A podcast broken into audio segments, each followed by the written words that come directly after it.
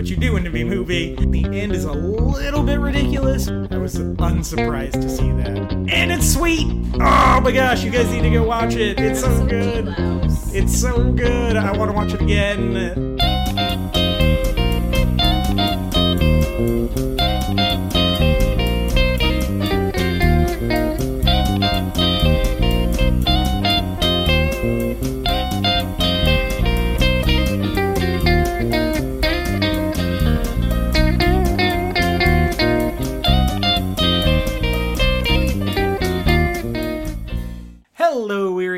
Travelers, and welcome once again to the Before and After Show. As always, I'm your co-host, MJ Smith. I'm other co-host Ryan Buell. Welcome, sir. Yeah, thank you for having me back. Yeah, we're here to talk Logan, and I am crazy excited. Hey, bub. um, but before we do that, we are going to talk about what we've been watching this week. So, Ryan, what have you been watching? Uh, honestly, I watched it literally just before coming over. Uh, and uh, in light of having seen Logan, I was inspired to go back and watch the very first Bryan Singer X-Men. Oh, So I watched that again, and that was fun. Um, does it hold up? Yes and no. Like Yeah. Hugh Jackman is good. He's definitely the star. He's the reason you watch it. Everyone else, uh, Patrick Stewart's good too, I should say, um, which is quite apropos for what we're going to be talking about later. But um, it moves slow. Really? It's like the pacing is just kind of plotting. Like it, it, it does not it doesn't. Like they kind, they move things along, but it just feels like there's just disconnected scenes. So you, there's not. It doesn't. If it makes sense, it doesn't really flow well with what's going on. You just kind of feel like this mishmash of disconjointed, if that's the right word, scenes that Yeah. make a story. Huh. Um, but it is kind of the granddaddy of them all. Yeah. So they, they they were making the genre, this type movie genre up as they went along. So, um, but it was fun. It was a classic. I remember watching that when it came out and loving it. And um, Hugh Jackman is so freaking young. Yeah, he is. And he hadn't quite honed his craft yet, but he was really good. He Yeah. was he was a, a good choice for the role. Um, that's the only that's that's been a weird week, but that's the only thing I've been able to watch lately. Oh, finished uh, Ultimate uh, Beastmaster. Oh, I watched part of the first episode of that. Did you like it? It's real dumb, but I like it. It is. It is stupid. It's stupid, but it's fun to watch. It uh I got irrationally upset when they called the water the blood of the beast. Really? For some reason I just I was like, "Oh, I hate that." But it plays into the, the stupid Well, theme of it all. and Kristen was like, "I mean, it's red." And I was like, "They dyed that water red and then you can see they have lights under it." And I was Yeah. like, "Oh, okay, that's way better." yeah. Um That would be a yeah, pain to get out. it's just real dumb, but Yeah. Mm-hmm. it's easy to watch. It's really easy to watch. Uh I started watching Batman the Animated Series because it's all on Amazon Prime. That's right. Oh, right. You've never officially seen Yeah. them before. That's Yeah. right. What do you think? Uh, I've only watched one episode. I watched it this morning, and I really liked it. Uh, it's an intense ass kid show, man. It is. It's kind of like you wonder how they passed it off for kids, but it's they did, and it's amazing. Yeah, and then also like it looks expensive. Like it just looks like it cost a lot of money to produce every episode. Um, That's WB back in the day. yeah, yeah. Uh, also, Batman said, "What's up, Doc?" Did he? I Yeah. forgot. As Yeah. Bruce Wayne, or Uh, nope. Maybe I don't remember. Maybe it was as Bruce Wayne. I feel like that sounds familiar. Yeah. Uh, I thought that was funny. And then I watched a movie called Rashomon, which is an Akira Kurosawa film from 1950. We were going to talk about it on the YouTube show next week, but having watched it, um, spoilers for the YouTube show or cross pollination, if as it were.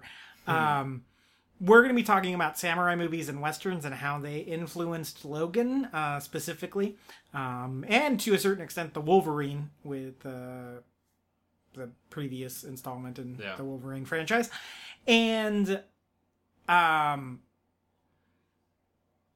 it's not. We're probably not going to talk about Rashomon because it's not quite a samurai movie, even though it kind of. I feel like it comes up a lot. It's a movie that happens to have a samurai in it, and it's really good. It's about basically they come across the these people come across the body of a dead samurai and have to go testify against it and so you get the story of um the man who found the body a monk who no the monk wasn't i don't remember why the monk was there. Um the bandit who uh, did the crime, the guy who found who captured the bandit, the woman um, who was the samurai's wife, and the samurai himself gets channeled through a medium, uh, and you get to hear his side of the story too. But it basically focuses on the bandit. The bandit raped the wife and murdered the samurai, and it's them kind of trying to get to the bottom of why. So it's almost like feudal law and order. um, but you kind of hear like all the different perspectives and like the way the truth kind of shifts between each story. And like some of them are wildly different and some of them are, are mostly the same but there's a few things that don't quite line up and like you kind of end up questioning why they don't line up. And it's interesting because it's a movie about how, what the truth is and how people tell different versions of the truth um, and how it can get twisted as people relay the same story and what their uh, perspectives can bring to that or what they would leave out based on how it would serve them. And it starts to end on like a really dark cynical note and then doesn't. And i really like that because it's like a bummer and in the last two minutes becomes not a bummer. And i really like the way he brought it like i mean right to the edge of just being like oh man like i need a nap. Uh but then brought it back to like no like there's still like there's still something worth like fighting for basically. And i really liked that. Um it's the tonal control of the movie is crazy. I totally see why kurosawa is considered to be like a master. Um i thought it was going to be one of those like old japanese movies that i don't really get but no i totally locked in and and i really liked it a lot. Uh and then for work, kind of, I started writing for a website called KeithLovesMovies.com. I've written one review over there, and that review was of The Shack. Uh, The, Love Shack, please. Nope. Dang it. Uh, the reason the, the uh, you're gonna get even more bummed out when I tell you I willingly chose The Shack. Uh, one, Logan was taken um, for for the weekend, which I figured would happen, Yep. and uh, my other options were some movie I'd never heard of that wasn't even gonna play here, The Shack. Um, before I Fall, which is that teeny bopper like time travel Groundhog Oh. Day movie yeah. um, and uh, this movie called Table 19, which is like a wedding comedy with Anna Kendrick in it Oh, that I hadn't even heard of until earlier that day. Yeah. I chose The Shack because we talked about on our silence episodes we are both Christians, and uh, I chose The Shack because I figured that would probably not be more in my wheelhouse because I like the truth, um, but more like I would be able to have a more clear perspective on it than like a romantic comedy starring Anna Kendrick, and it would it would give me I would have like a unique perspective on it because Yeah. I do like believe in technically what the movie is marketed to. Yeah. Um, and so so I figured I would approach it from that angle and uh like I'm not glad I saw it, yeah. but I man, that movie is cuckoo bananas. It's a terrible movie. yeah. I, like Across base level base level it's a terrible movie. Sam Worthington sucks. I thought he was good in Hacksaw Ridge, but fool me once, Sam Worthington, shame on you. fool me twice, shame on me. Um he's terrible. He just drops his accent left and right for no Mm. reason. Like he's Australian and it just comes through. He's had a problem with that his entire career. Uh, I mean, it looks better than most of those Christian movies. It's got a little more sheen on it. Yeah. Uh, but you know, at a certain point, it becomes polishing a turd. and uh, you know, like for as not true as the things presented in the movie are, um, Octavia Spencer, who plays the black female god, uh, God the Father, um, uh, she like whenever it has to like get emotional, she's a really like she's won Oscars and stuff. She's not a bad actress, so like when the emotional stuff has to happen, she's really good at it. Like her performance is really good, but like it's all kind of empty. Like it's it, the whole thing is kind of empty. Uh, also, God tells him that he doesn't have that wrath is not one of his traits, so that was neat and fun and good and Oh, cool. God. Uh, yeah, it was movie's nuts. That movie was buck wild. Also, a 13 year old murders his father at the beginning of this movie. What? Yeah. Okay. Before before I'm just going to give you the run up to before it even says like the shack as the opening credits. This dude is abused by his father, who's an alcoholic, but also an elder in the church. He goes and tells the elders, the other elders in the church, that his dad is abusing them. The other elders take the correct course of action, uh, and at least, uh, well, we don't know, but they at least talk to the dad. And the dad uh, beats him, and then his mom either leaves without him or kills herself. The movie isn't explicitly clear about which one. Weirdly, I'm way more okay if she killed herself because it would be super effed up to leave this guy and just leave your kid behind too. Yeah.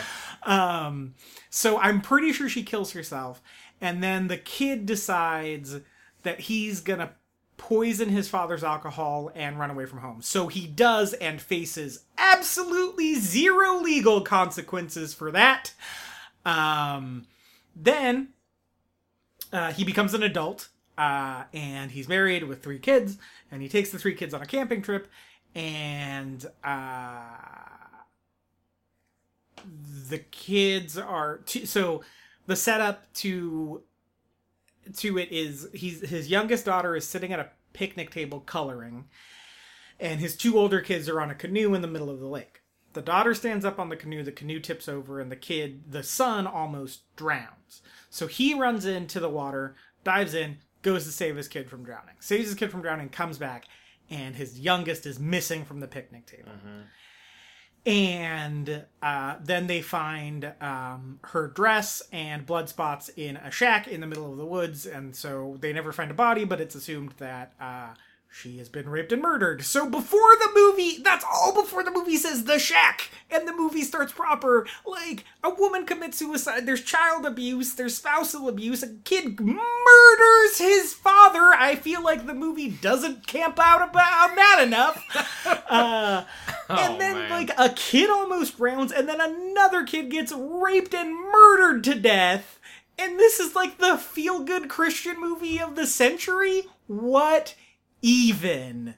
The, it was bananas. Yeah. uh, and then and then the shack in question is the shack where they find the dress and the blood spots and that's where he has to go meet with god a second like that's where he has to go like meet with the trinity or whatever. Mm-hmm. Like what? Like god is just like hey show up to this scene of this horrific crime so that there can be forgiveness. And i totally understand like if your loved one dies in a certain hospital, you know, you would probably avoid that hospital, or if they died in a certain room of your house, like I know people who have moved because of that.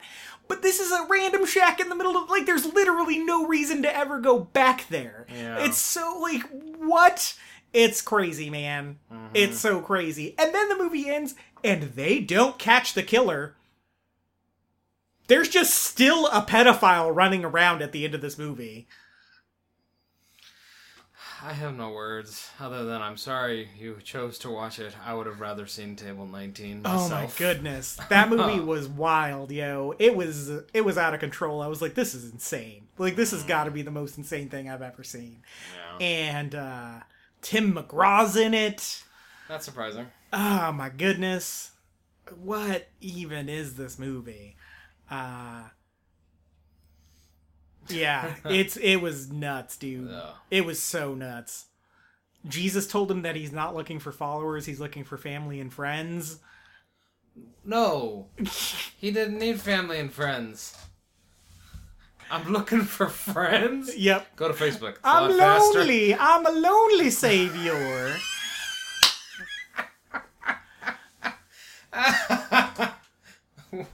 I can be your friend. La la.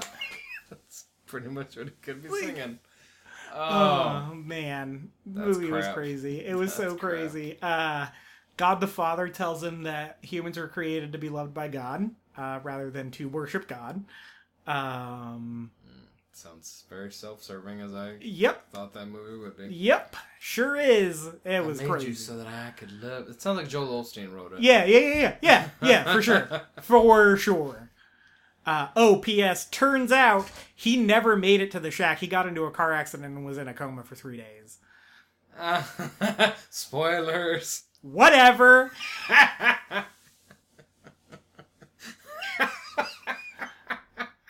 Your your rage makes me happy. Oh my gosh, that movie, dude. Oh, that freaking movie, dude. It was so bananas. I can't. Well, let to, to cleanse the palate. Let's talk about some movies we actually like. Yeah. Uh, on that note, we'll move into our top five.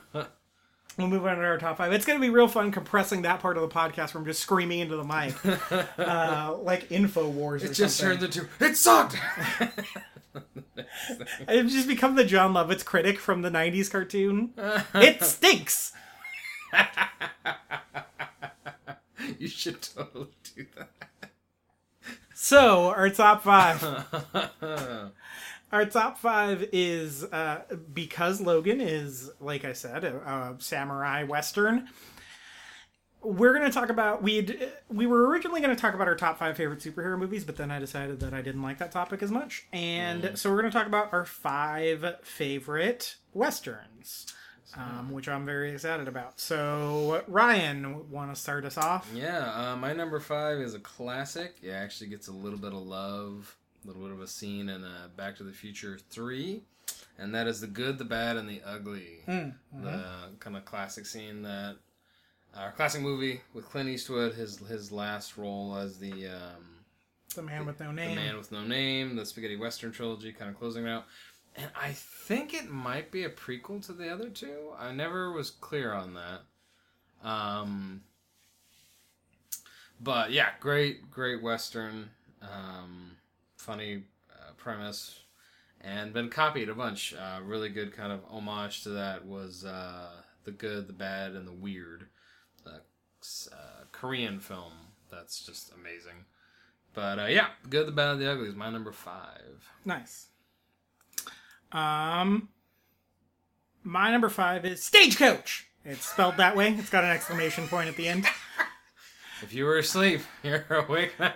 Yeah. Um, it's uh it's uh it's real good. It's actually if you watched them like the Hateful Eight, you should watch Stagecoach. It's basically the same movie. The first thirty minutes of Hateful Eight is basically Quentin Tarantino's Stagecoach.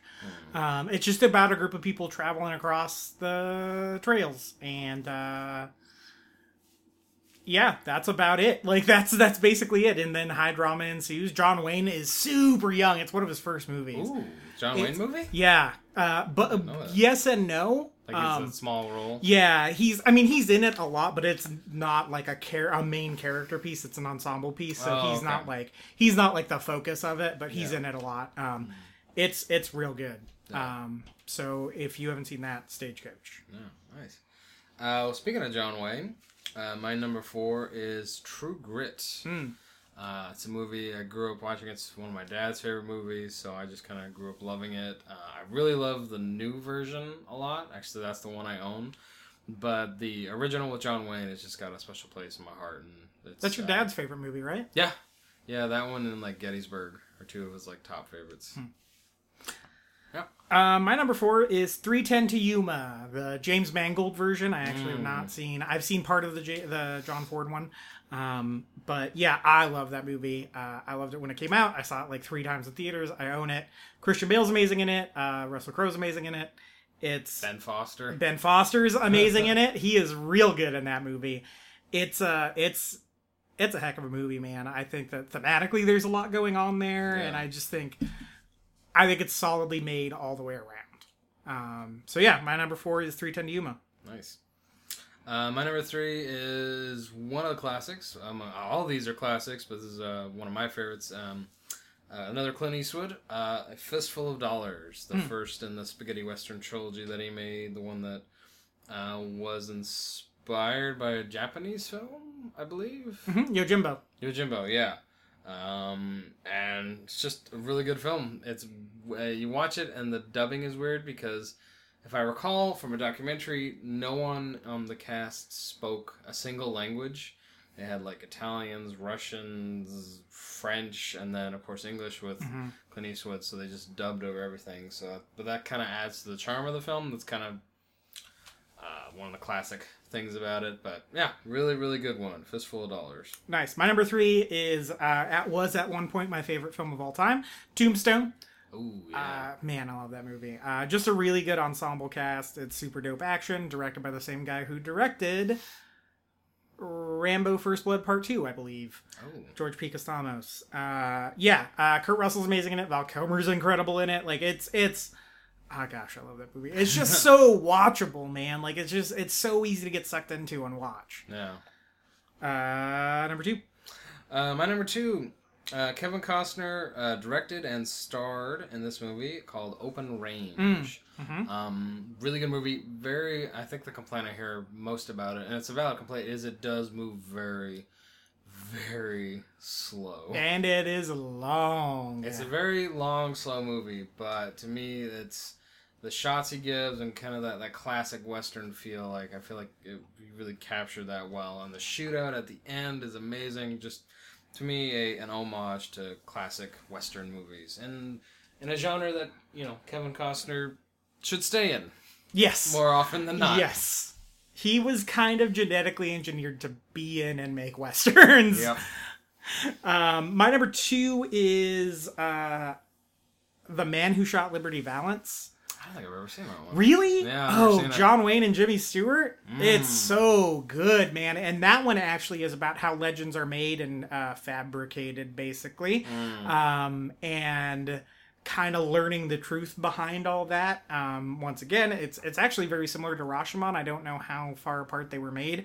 Mm. Um, they both are from around the same time, but yeah, Jimmy Stewart is very good in it, and John Wayne is very good in it, and that is one of those catch it on TV and watch it to the end movies for me, man. Like Yeah. uh, Jimmy Stewart's probably my favorite old actor to begin with, and Yeah. so him in a western opposite John Wayne, like it just works. Um, Yeah. You you should watch it if you haven't seen it, man. It's Heck yeah. It's really good. Um, all right, number one, Ryan. My number one, uh, Clint Eastwood has dominated this particular list of mine. Uh, my number one uh, is uh, his uh, movie called The Outlaw Josey Wales. Oh, the first movie he ever directed. hmm His first uh, directorial debut. Um, love it. It's got so many classic lines in it, one-liners. You know, you're gonna pull, you're gonna draw that gun, or we're gonna, you're gonna whistle Dixie, and um, I think he met his first wife on that particular film. Uh, just good storytelling. You know, good, just a solid western, and I, I, I always, whenever that's on, I, I enjoy watching that one. So that's my number one. An honorable mention for me would be Hell or High Water Oh yeah, because I claim that as a modern day western. yeah, it definitely is. It definitely is. My number one is also True Grit, but the 2010 version. 2010 version. Yep. Yeah, uh, I saw that one first. I love that movie top to bottom. I think it's so smartly written and uh, just so good. Um, it's, I mean, the Coen Brothers are great as it is. It's, I think it's a very accessible Coen Brothers movie. Um, I don't think you have to. I don't think it's one you have to see more than once. Uh, it's one you should see more than once because there's a lot going on. But I think you can get it pretty straight down the middle uh, just watching it the one time. And uh, yeah, it's a really really good movie. Um, Matt Damon's great in it.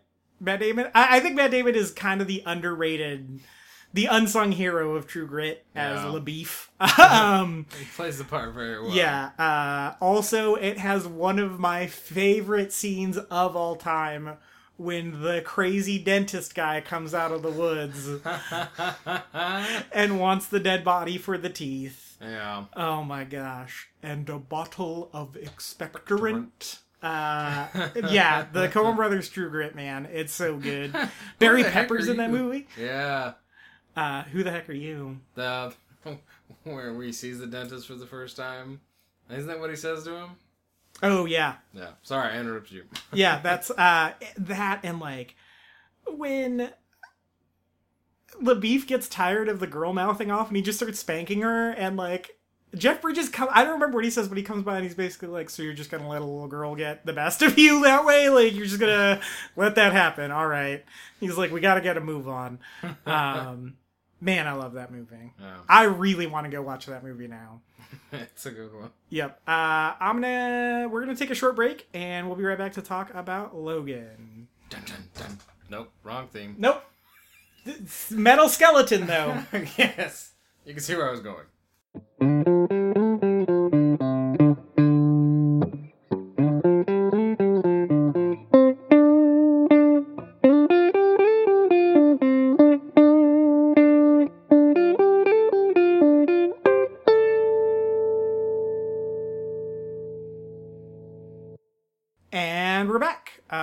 Back to talk about Logan. Last week we talked about how excited we were. It's the third uh, film in the Wolverine trilogy, I guess. Uh, Standalone X Men movies. The only other character as standalone X Men movies is Deadpool. Um, he will very likely get his own trilogy. Uh, we know for a fact now that a second one is on the way. Yeah.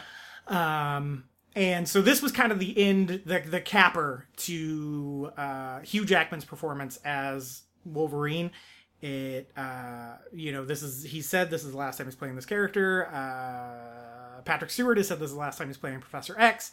It's the year 2029. Logan's getting real old. He's like 150 or something, and uh, his body's starting to shut down, and he's got to rescue this girl uh, who was uh, created in a lab from his DNA. Um, he's got to take her to a safe haven called Eden in North Dakota. And he also is bringing Charles Xavier along for the ride.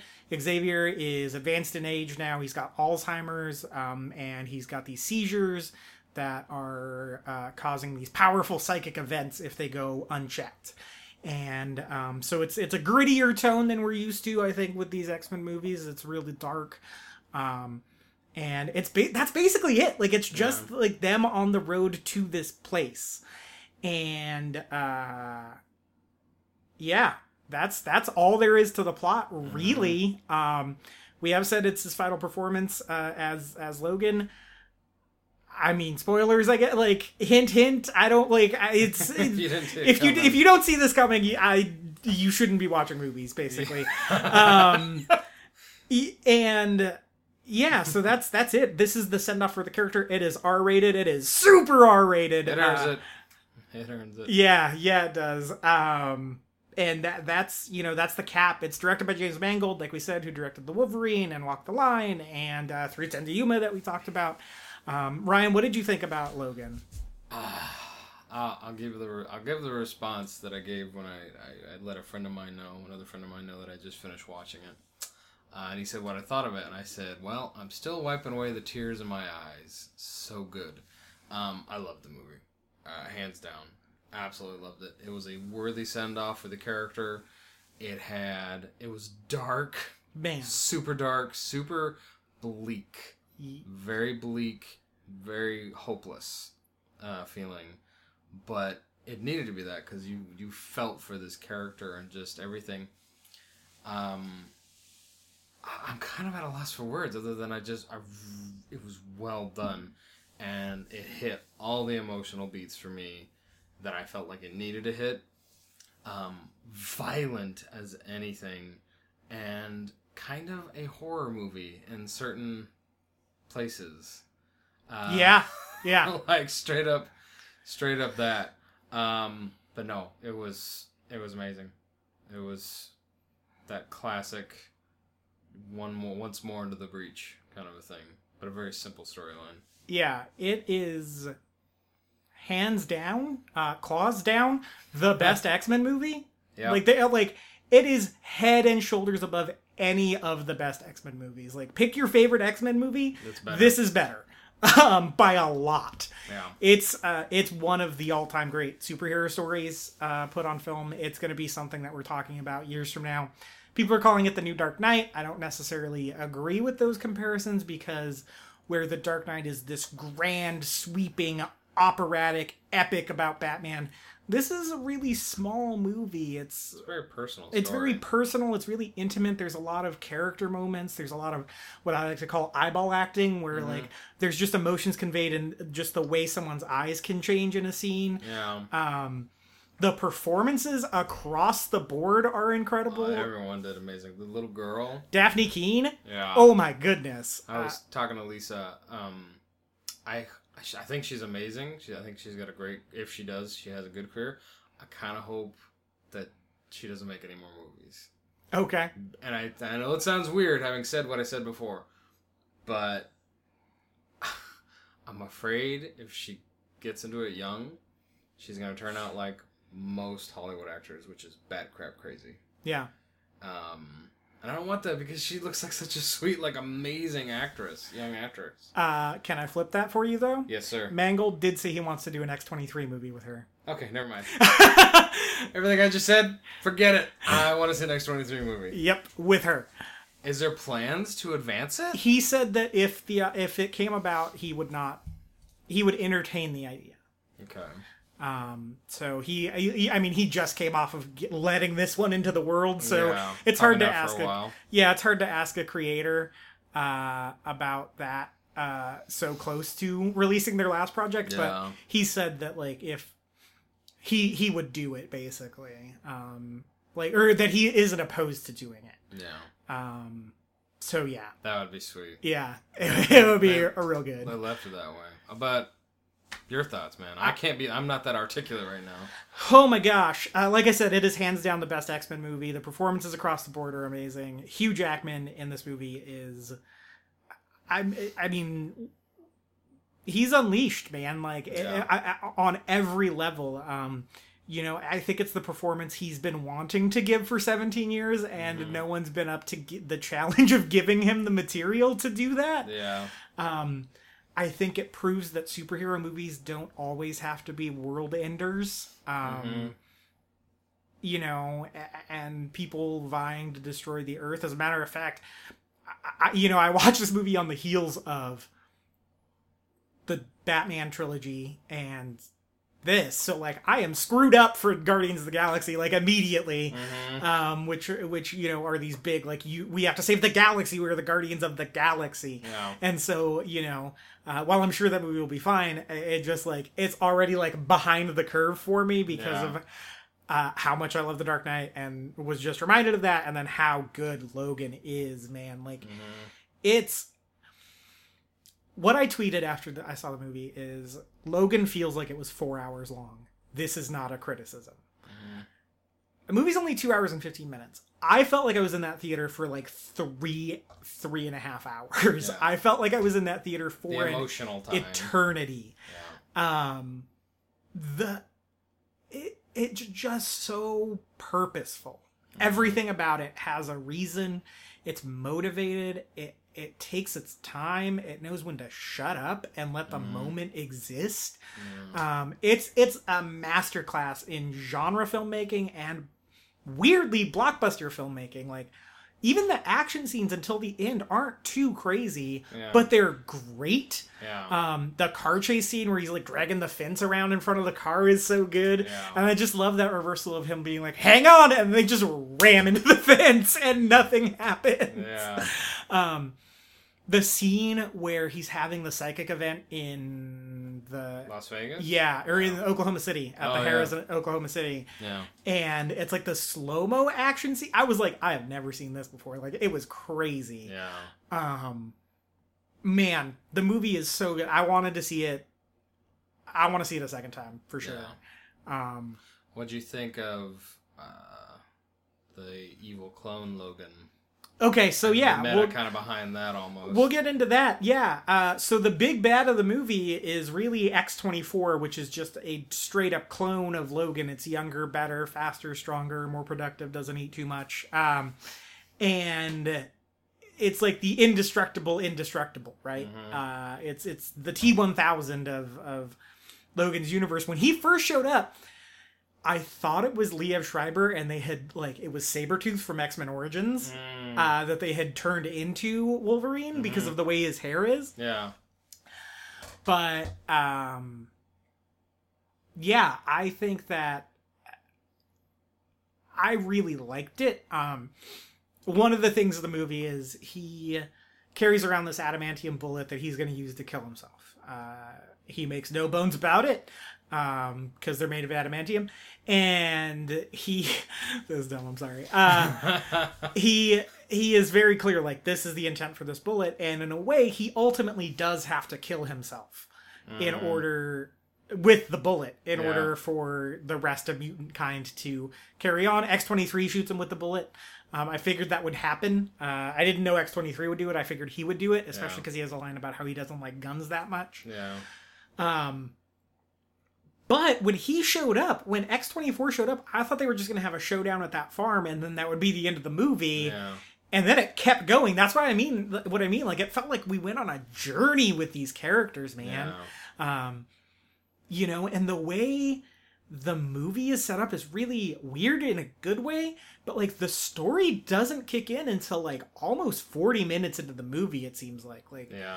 they don't find out about X23 or what's going on at the lab um because they like they, they're just doing their own thing and then this girl kind of comes in and wrecks their lives and that's the beginning of act 2 is the girl showing up and that's when we get like the story proper Yeah. uh, I thought that was really interesting. It was just like structurally, it was really it kept me. It was off balance, but in a good way. Like it kept me intrigued. It kept me like wanting to poke around and see what was going on. yeah.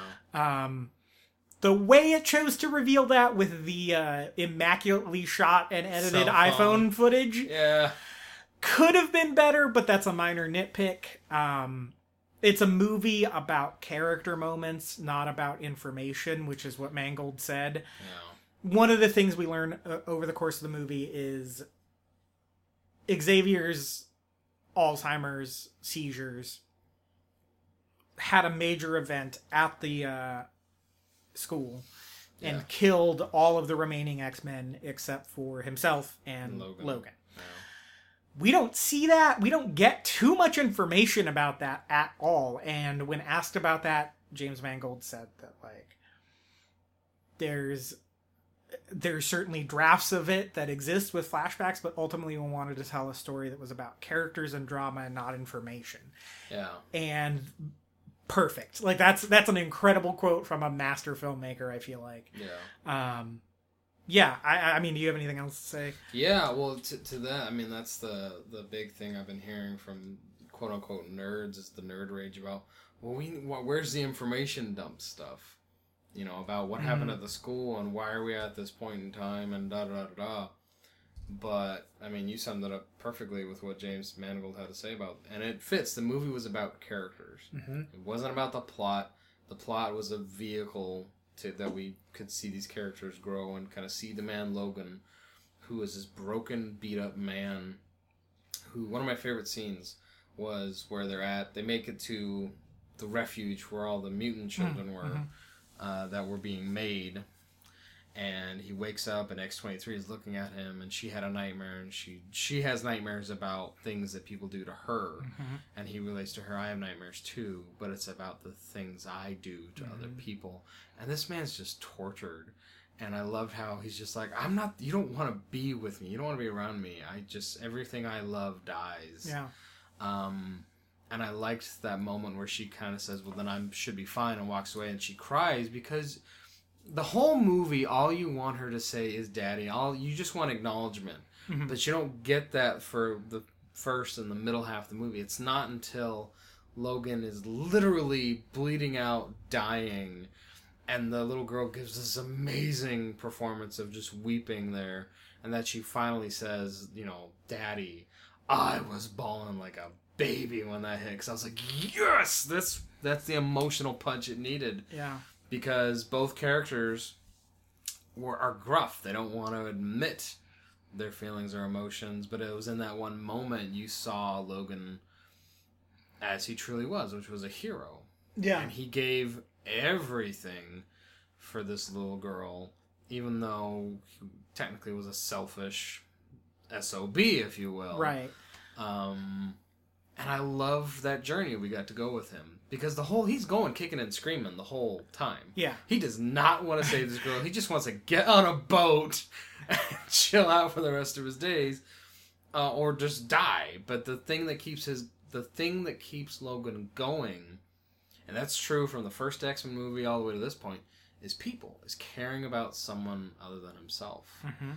and that's true of the character and i love that that's the note he ends on is i care about this girl who is in fact my daughter i don't know how to love her as a father i just found out like a week ago this so i will love her in the only way i can which is uh, like uh, what was that movie that you know he said i'll give you all that i got Blood Father Mhm. with Mel Gibson. That same thing, but on a higher level.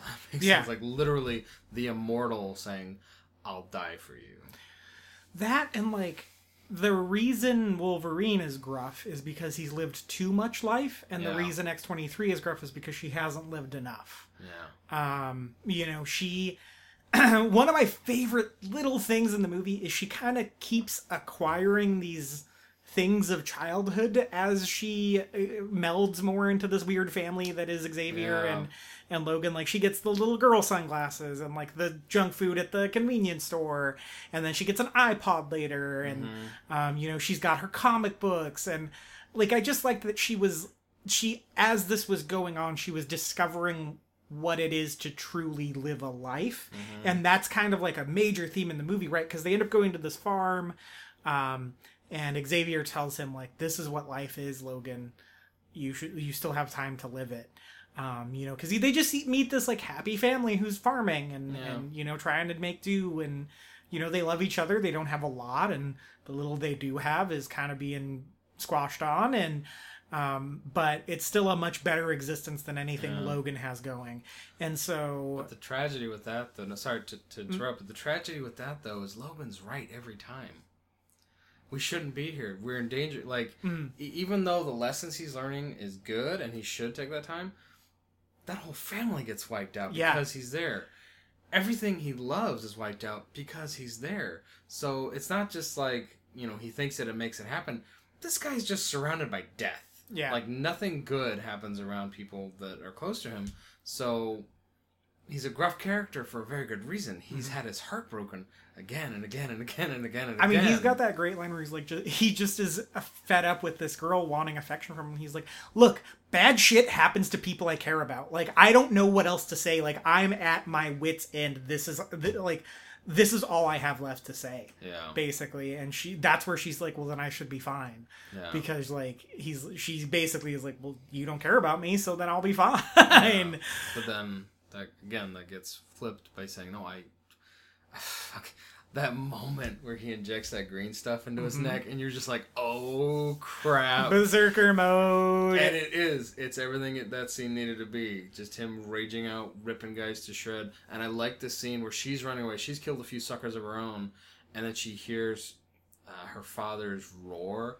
And you almost get this glimmer of like oh yeah daddy's coming to save me you know not not quite that cheesy but just that that recognition of my father has come for me Mhm. that stuff you know i mean we've talked about this father daughter father son stuff i grew on that Yeah. all day long and this movie had it it was subtle hmm it wasn't like in your face like father daughter thing but it was there enough for me just to latch on and be like yeah Yeah. i love that stuff Um, I want to talk about Patrick Stewart. Good oh my goodness. Wow. Uh, wow. Um you know this also is patrick stewart's final performance as uh professor X. professor x uh, which also should let you know about his fate Mhm. in the film. I figured it would happen. I did not figure it would happen the way it happened. Yeah it was really kind of jarring. Yeah uh he gets stabbed to death by x24 and i thought he would just die of being old. Uh, you know i figured his brain would turn on him. Um, i really liked that theme that they put on him of like the world's greatest brain is now the world's biggest weapon of mass destruction and just like this thing that he's utilized for so long is now turning on itself yeah, um, because it's too powerful. Yeah. that's intense man. Like that is intense. Uh if you've ever seen anyone struggle with dementia or alzheimer's like even you know they don't have to be like the world's best mathematician or anything but just like you literally utilize your brain for everything you do always. And so to watch it kind of turn in on itself is a little heart-wrenching. Um but man he's so good. Uh, i really loved the scene where he's just like pretending to be uh, more advanced than he is and he's going on and on about taco bell. Um, and then he's just like really crappy to logan like he's just pissed off at him the whole time. Yeah. Um, and like you know i had heard that professor x like swore up and down the movie and i was like i don't know about this. But then like it ruled? Like Yeah. and that was the thing is like with the exception of maybe him getting flashed by the the, the bridesmaid but even that i would say had a function. The r-ratedness of it all works. Like it all makes sense. Like it's all it's not dead it's not deadpool excess right. of an R rating. It's like this the like the scene you're talking about right there, the the flashing scene. It's just to kind of show this guy's life as an was he an Uber driver basically? He was like a like a like a luxury Uber driver. luxury Uber driver. It's just kind of showing where he's at. Yeah. Which, by the way, the beginning of that movie, what a great way to say. it's gonna say to put your balls on the table, but you know, just put it, stick it out there, and be like, "This is the movie. yeah. This is this is the tone. This is what you're gonna expect." Well, the first line of the movie is him just saying the F word. yeah, Like that's the first thing that gets said is he's Yeah. just like he's snapping in the back of his car and he's just like and he like gets up and straight murders a bunch of fools. yeah. But still sticking to the character, he's like, "Guys, I don't want to kill you." Yeah. But then they just could, nope, and Yeah. And and like that's what I'm saying is like everything is motivated. Like you understand why Professor X is frustrated with Logan and why he would like be like, Well, F you, man, like you Yeah. just stuck me here with this albino. yeah. Um Do you think he really thought of him as a disappointment, or was that more of the dementia stuff talking? I think that he didn't think of him as a disappointment. I just think that he I mean, he was just the parent that was worried about his kid. He wasn't necessarily disappointed, but he was like, "I know you can do better." Um you know, it, it, it's it, it it's not quite prodigal son, but not quite, you know, the favored son either. It's just Yeah. like I know I I not only do I know you can do better, I want better for you. Um He definitely was Logan's father figure in this movie. This Mhm. this this could be say fathers and, and daughters, you could say. And I think that might be I know it might be a little bit off, but I think that might be what Logan was referring to when he as the father he was dying and he said his daughter was there.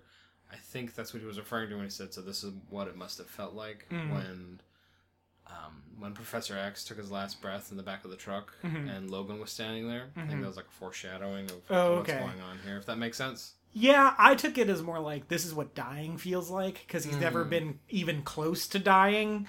Yeah. Um, when you know his cohorts have all died, yeah. um, you know he's just seen so much death that he now knows what the sensation of it is. yeah. Um, but it could be both. You know, Yeah. there's no reason it can't function as both. Professor Xavier's funeral. That scene, what'd you think Mm. of that? Uh, is that the scene? That's where he buries him in the. He buries him, and the next twenty three holds his hand, and he can't even get the words out. Yeah. Like, full on, like, starting to choke up. And Yeah, all he says is, like, this place has got lots of water. Like, conveying his just absolute love and adoration for this man who's been a father figure.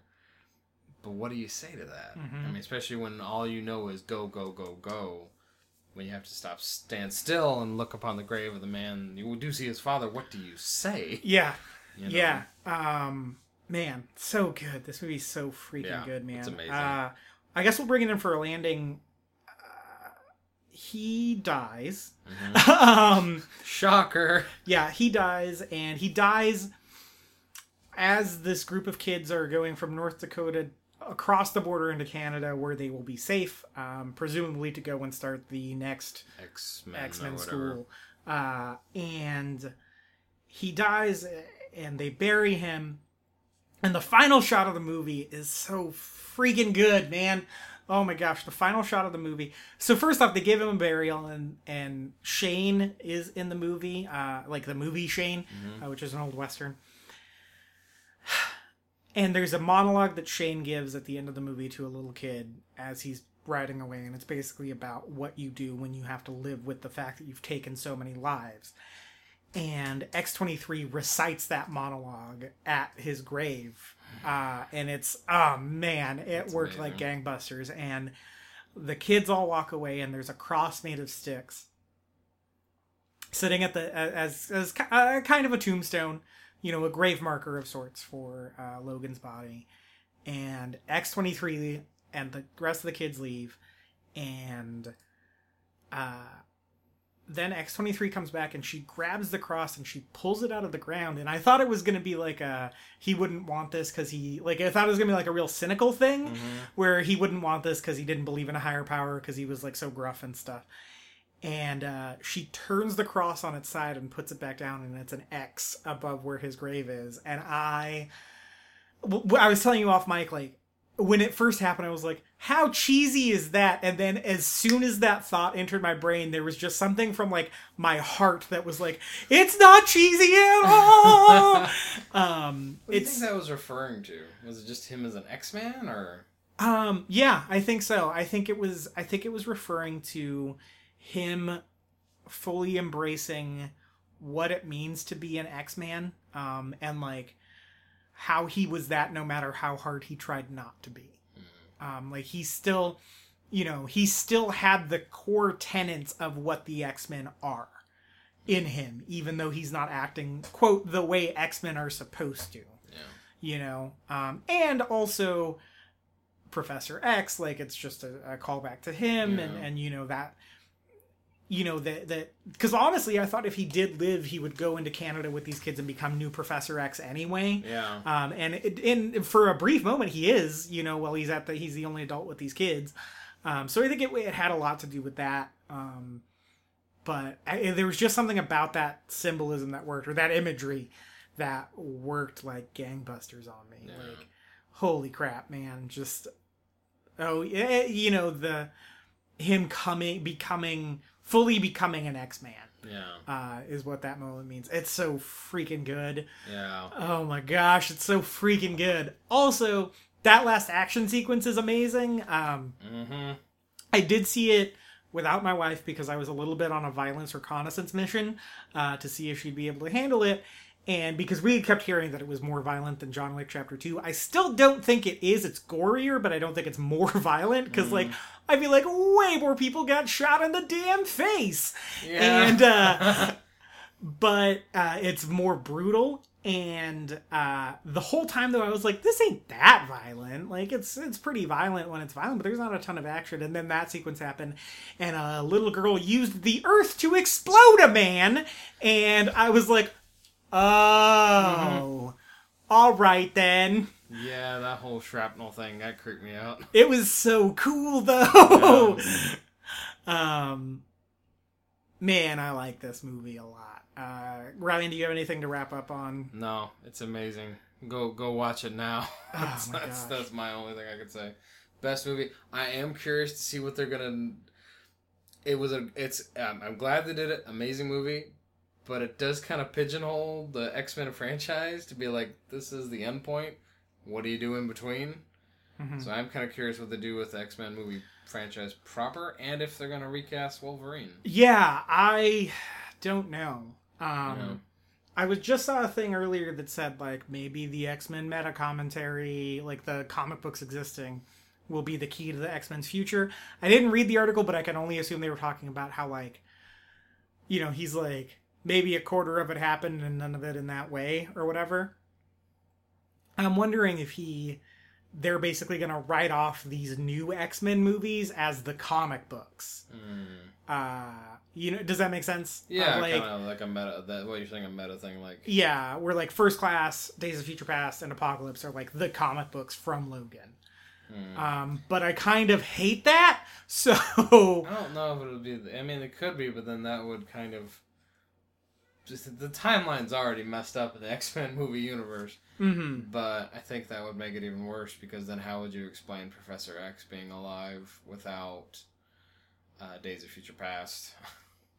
yeah, without that actually being the history of the characters. yeah. I mean, trying to figure out the timeline is I'm, quantum physics makes way more sense. Like it, the timeline to X Men doesn't make any sense. But yeah. go see Logan a couple times. It's Yes. so good, man. amazing. It's so freaking good. Like I continually have to be seeing the new releases for uh, work, and I really wish I had time to go see this again. But I have to go see Kong this weekend, and that looks good. But I guarantee it won't be as good as Logan. no, no, it'll be fun, I'm sure. Yeah, um, man. Uh, you can find me on Twitter at mjsmith891. You can find my writing at wordofthenerd.com. You can find this very podcast on uh, iTunes, SoundCloud, Stitcher Radio, Beyond Pod if you're an Android user. You can find us on YouTube. Uh, I have a, a bi weekly show with uh, Michael Moray where we talk about movies and stuff. Like I said, next week we'll be talking about um, samurai movies and westerns and how they influence Logan. And that's called Real Perspective. This week you can find Corey Tyndall talking about video games over there on his weekly, bi weekly Game Space uh, series. And yeah, uh, until next time, go watch Logan. Snigget, snigget, come on, bub.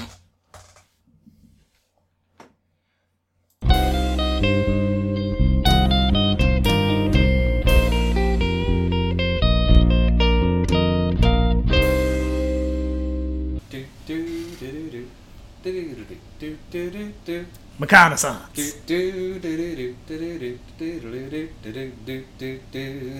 Reconnaissance.